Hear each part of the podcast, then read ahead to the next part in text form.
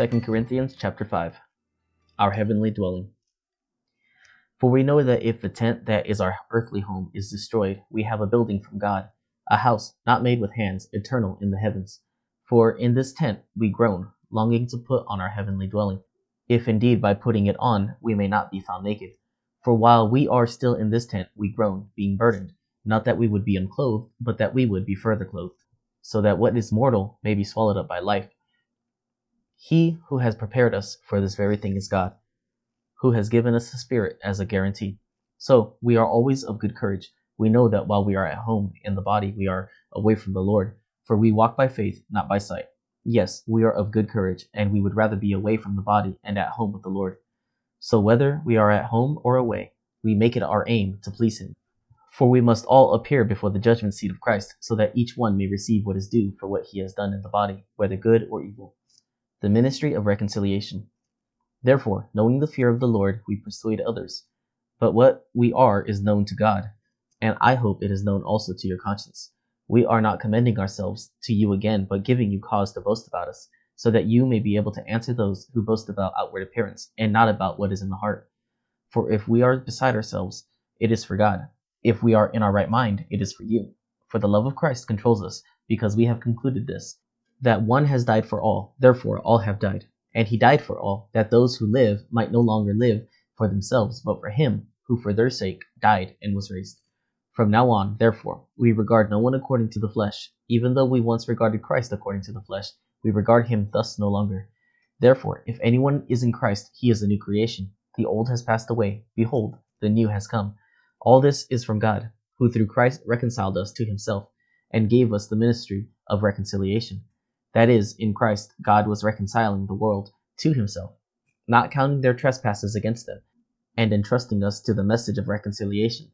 Therefore, we are ambassadors for Christ, God making his appeal through us. We implore you on behalf of Christ to be reconciled to God. For our sake, he made him to be sin who knew no sin, so that in him we might become the righteousness of God. Chapter 6 Working together with him, then, we appeal to you not to receive the grace of God in vain. For he says, in a favorable time I listened to you, and in a day of salvation I have helped you. Behold, now is the favorable time. Behold, now is the day of salvation. We put no obstacle in anyone's way, so that no fault may be found with our ministry. But as servants of God, we commend ourselves in every way, by great endurance, in afflictions, hardships, calamities, beatings, imprisonments, riots, labors, sleepless nights, hunger, by purity, knowledge, patience, kindness, the Holy Spirit, genuine love by truthful speech and the power of God, with the weapons of righteousness for the right hand and for the left, through honor and dishonor, through slander and praise. We are treated as impostors and yet are true, as unknown and yet well known, as dying and behold we live, as punished and yet not killed, as sorrowful yet always rejoicing, as poor yet making many rich, as having nothing yet possessing everything. We have spoken freely to you, Corinthians. Our heart is wide open. You are not restricted by us, but you are restricted in your own affections. In return, I speak as to children, widen your hearts also. The temple of the living God. Do not be unequally yoked with unbelievers. For what partnership has righteousness with lawlessness? Or what fellowship has light with darkness? What accord has Christ with Belial? Or what portion does a believer share with an unbeliever? What agreement has the temple of God with idols? For we are the temple of the living God, as God said, I will make my dwelling among them and walk among them, and I will be their God, and they shall be my people. Therefore go out from their midst and be separate from them, says the Lord, and touch no unclean thing. Then I will welcome you, and I will be a father to you, and you shall be sons and daughters to me, says the Lord Almighty. Chapter 7 Since we have these promises, beloved, let us cleanse ourselves from every defilement of body and spirit, bringing holiness to completion in the fear of God. Paul's joy. Make room in your hearts for us. We have wronged no one, we have corrupted no one we have taken advantage of no one. I do not say this to condemn you, for I said before that you are in our hearts, to die together and to live together. I am acting with great boldness toward you. I have great pride in you. I am filled with comfort. In all our affliction, I am overflowing with joy. For even when we came into Macedonia, our bodies had no rest, but we were afflicted at every turn, fighting without and fear within.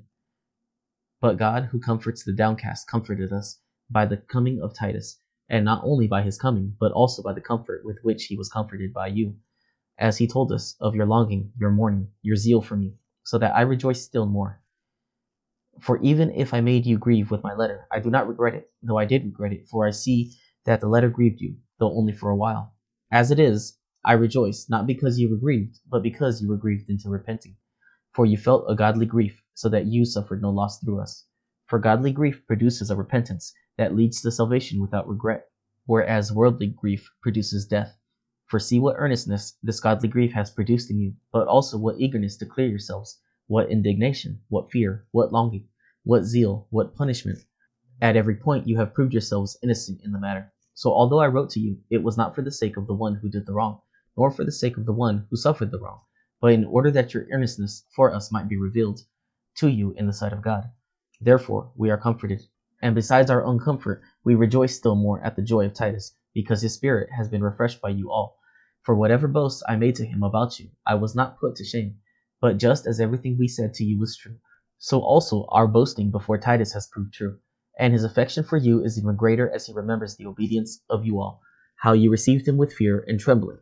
I rejoice because I have complete confidence in you. Chapter 8 Encouragement to give generously. We want you to know, brothers, about the grace of God that has been given among the churches of Macedonia. For in a severe test of affliction, their abundance of joy and their extreme poverty have overflowed in a wealth of generosity on their part. For they gave according to their means, as I can testify, and beyond their means, of their own accord, begging us earnestly for the favor of taking part in the relief of the saints. And this not as we expected, but they gave themselves first to the Lord, and then by the will of God to us. Accordingly, we urge Titus that as he had started, so he should complete among you this act of grace. But as you excel in everything, in faith, in speech, in knowledge, in all earnestness, and in our love for you, see that you excel in this act of grace also. I say this not as a command, but to prove by the earnestness of others that your love is also genuine. For you know the grace of our Lord Jesus Christ, that though he was rich, yet for your sake he became poor, so that you by his poverty might become rich. And in this matter I give my judgment.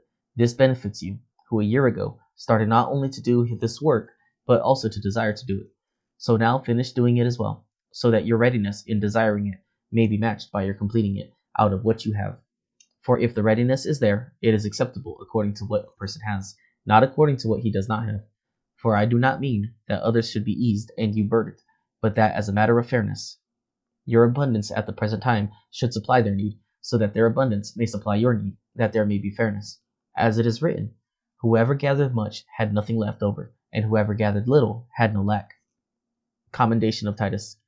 But thanks be to God who put into the heart of Titus the same earnest care I have for you for he not only accepted our appeal, but being himself very earnest, he is going to you of his own accord.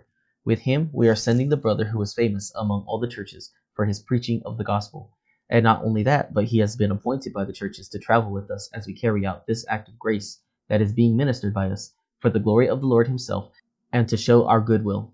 We take this course so that no one should blame us about this generous gift that is being administered by us, for we aim at what is honorable not only in the Lord's sight, but also in the sight of man. And with them we are sending our brother, whom we have often tested and found earnest in many matters, but who is now more earnest than ever because of his great confidence in you. As for Titus, he is my partner and fellow worker for your benefit. And as for your brothers, they are messengers of the churches, the glory of Christ. So give proof before the churches of your love and of our boasting about you to these men. Chapter 9 The Collection for Christians in Jerusalem. Now it is superfluous for me to write to you about the ministry for the saints. For I know your readiness, of which I boast about you to the people of Macedonia, saying that Achaia has been ready since last year, and your zeal has stirred up most of them. But I am sending the brothers, so that our boasting about you may not prove empty in this matter, so that you may be ready as I said you would be. Otherwise, if some Macedonians come with me and find that you are not ready, we would be humiliated, to say nothing of you, for being so confident. So I thought it necessary to urge the brothers to go on ahead to you and arrange in advance for the gift you have promised, so that it may be ready as a willing gift, not as an exaction. The cheerful giver. The point is this whoever sows sparingly will also reap sparingly. Whoever sows bountifully will also reap bountifully. Each one must give as he has decided in his heart, not reluctantly or under compulsion, for God loves a cheerful giver. And God is able to make all grace abound to you, so that having all sufficiency in all things at all times, you may abound in every good work. As it is written, He has distributed freely, He has given to the poor, His righteousness endures forever. He who supplies seed to the sower and bread for food will supply and multiply your seed for sowing and increase the harvest of your righteousness. You will be enriched in every way to be generous in every way, which through us will produce thanksgiving to God. For the ministry of this service is not only supplying the needs of the saints, but is also overflowing in many thanksgivings to God. By their approval of this service, they will glorify God because of your submission that comes from your confession of the gospel of Christ and the generosity of your contribution for them and for all others while they long for you and pray for you, because of the surpassing grace of God upon you. Thanks be to God for his inexpressible gift.